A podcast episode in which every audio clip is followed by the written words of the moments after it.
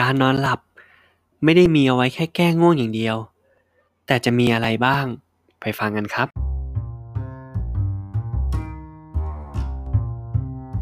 ฟาสต์ฟู้ดเรื่องเล่า พอดแคสต์ สวัสดีครับ สวัสดีเพื่อนๆทุกท่านนะครับผม ตอนนี้เพื่อนๆอยู่กับฟาสต์ฟู้ดเรื่องเล่า พอดแคสต์ครับ แล้วเราอยู่กันในช่วง Take Away EP ที่ 3 วันนี้เราจะมาพูดถึงเรื่องการนอนหลับกันครับ แค่พูดเราก็รู้สึกฟินแล้วใช่ไหมถ้าบอกว่าวันนี้เราจะได้นอนหลับเนาะ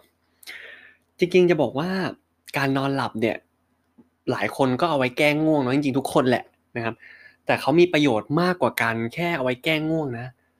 ซึ่งต้องขอขอบคุณนะครับบทความดีจากพบแพทย์ .com ด้วยนะครับ เป็นบทความเป็นเว็บไซต์ที่รวมบทความดีๆ เกี่ยวกับเรื่องการดูแลสุขภาพไว้ดีมากเลยนะครับ โอเค เมื่อกี้ผมได้พูดไปแล้วเนาะว่า การนอนหลับเนี่ยหลาย ๆ คนอาจจะคิดว่ามันเป็นกิจกรรมที่เอาไว้ใช้แก้ง่วงเอาไว้ใช้พักผ่อนใช่ไหมครับ แต่จริงๆก็ด้วยวัตถุประสงค์จริงๆอะก็คือเอาไว้แก้ง่วงนั่นแหละนะครับหรือว่าเอาไว้ให้ร่างกายซ่อมแซมส่วนที่สึกหรอหรือว่าพักผ่อนนั่นแหละครับ แต่จริงๆอะเขามีประโยชน์มากกว่านั้นนะ แล้วก็การนอนหลับเนี่ยถ้านอนหลับอย่างเพียงพอนอนหลับอย่างมีประสิทธิภาพเนี่ยก็ทำให้เกิดประโยชน์ต่อสุขภาพด้วยนะครับ มาดูกันนะครับ ข้อแรกครับเสริมสร้างสมาธิ อ่าจริงๆเนี่ยการนั่งสมาธิก็เป็นประโยชน์กับเรานะครับ ช่วยเสริมสร้างสมาธิเนาะช่วยสร้างประสิทธิภาพที่ดีต่อสมองนะครับ แต่การนอนหลับเนี่ยก็ช่วยนะครับผมในการสร้างสมาธิเราได้เช่นเดียวกันนะครับผมโดยที่ถ้าเราหลับเพียงพอจริง ๆ เนี่ยเราอาจจะ ไม่จำเป็นที่จะต้องนั่งสมาธิก็ได้ นะครับหรือว่าถ้าใครชื่นชอบเนี่ยก็สามารถนั่งสมาธิเพิ่มได้นะ เพราะบางทีว่างๆเนี่ยผมก็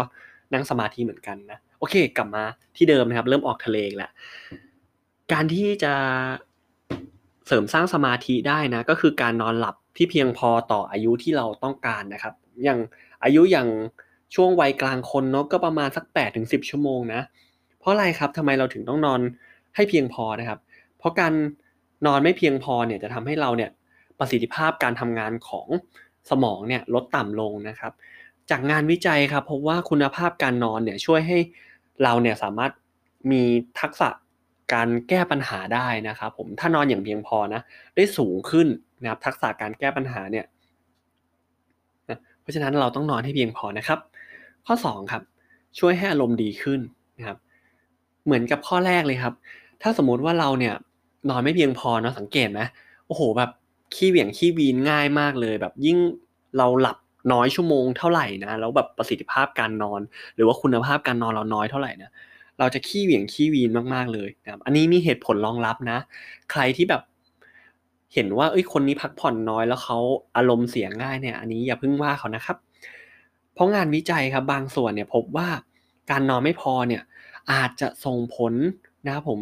ถึงการเป็นโรคซึมเศร้า หรือแม้กระทั่งเป็นปัญหาสุขภาพทางจิตเลยนะครับผมถ้ารุนแรงมากๆนะ เพราะฉะนั้นเนี่ยอาจจะต้องคนที่พักผ่อนน้อยนะอาจจะต้องปรับวิธีการนะครับ กลับมานอนให้เพียงพอใหม่เนาะโอเคข้อ3ครับ อันนี้จริงๆจะบอกว่าเป็นเรื่องสำคัญของของทุกเพศทุกวัยแหละนะครับผมแต่ทั้งท่านชายอย่างเราเราเนี่ยอาจจะต้องให้ความสนใจนิดนึงนะครับ ข้อ 3 จะเป็นเกี่ยวกับเรื่องการเสริมสร้างความสุขทางเพศครับ หลายคนอาจจะยิ้มมุมปากอยู่นะครับ งานวิจัยพบว่าการนอนไม่เพียงพอนะ เกี่ยวกับเรื่องของคุณผู้ชายนะครับ ผมอาจจะมีระดับเทสโทสเตอโรนหรือว่าฮอร์โมนเพศชายเนี่ยนะครับผมลดต่ำลงนะครับฮอร์โมนเทสโทสเตอโรนครับพูดง่ายๆคือเกี่ยวกับเป็นฮอร์โมนที่คุณผู้ชายจะมีมากกว่าคุณผู้หญิงเนาะอืมเพราะฉะนั้นเนี่ยจะช่วยทำให้ ความต้องการทางเพศเนี่ยอาจจะลดลงนะครับผมหรือว่าความสุขทางเพศจะลดลงนั่นเองเนาะข้อ4ครับเพิ่มภูมิคุ้มกันนะครับผมการนอนหลับเนี่ยอาจจะช่วยทำให้การทำงานของระบบภูมิคุ้มกันเนี่ยดีหรือว่าแย่ไปเลยก็ได้นะครับผมเพราะว่าประสิทธิภาพการนอนเนี่ยนะครับผมเทียบจากงานวิจัยเนาะเขาแบ่งคนออกเป็น 2 กลุ่มครับ กลุ่มหนึ่งเนี่ยให้นอนน้อยกว่า 7 ชั่วโมง อีกกลุ่มหนึ่งเนี่ยให้อัดเต็มๆเลยนอนมากกว่า 8 ชั่วโมงนะครับ โดยการทดสอบนี้ครับ ทดสอบความเสี่ยงในการติดเชื้อไข้หวัดนะครับ พบว่า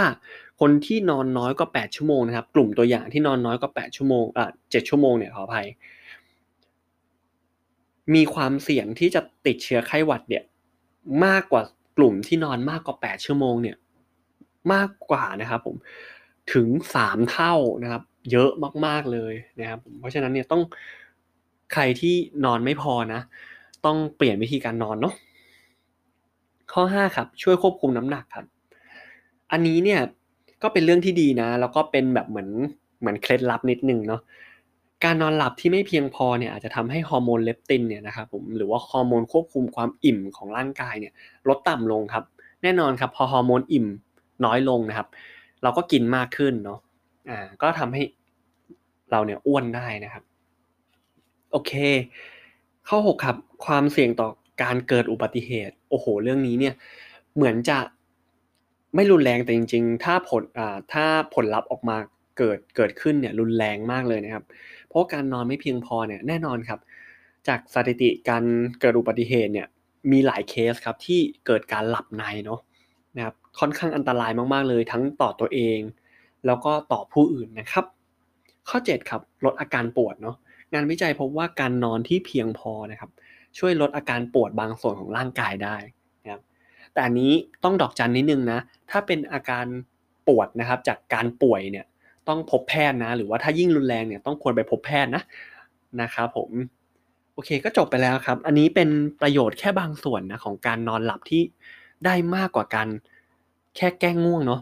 นะครับจริงๆ การนอนหลับที่เพียงพอยังมีประโยชน์มากกว่านี้นะครับผมก็ยังไงก็ฝากติดตามช่อง ฟาดฟูดเรื่องเล่าพอดแคสต์ด้วยนะครับ ก็วันนี้ขอบคุณสำหรับการรับฟังนะครับ สวัสดีครับ แล้วติดตามฟาดฟูดเรื่องเล่าได้ใหม่ในตอนต่อไปสำหรับวันนี้ ทานให้อร่อยนะครับ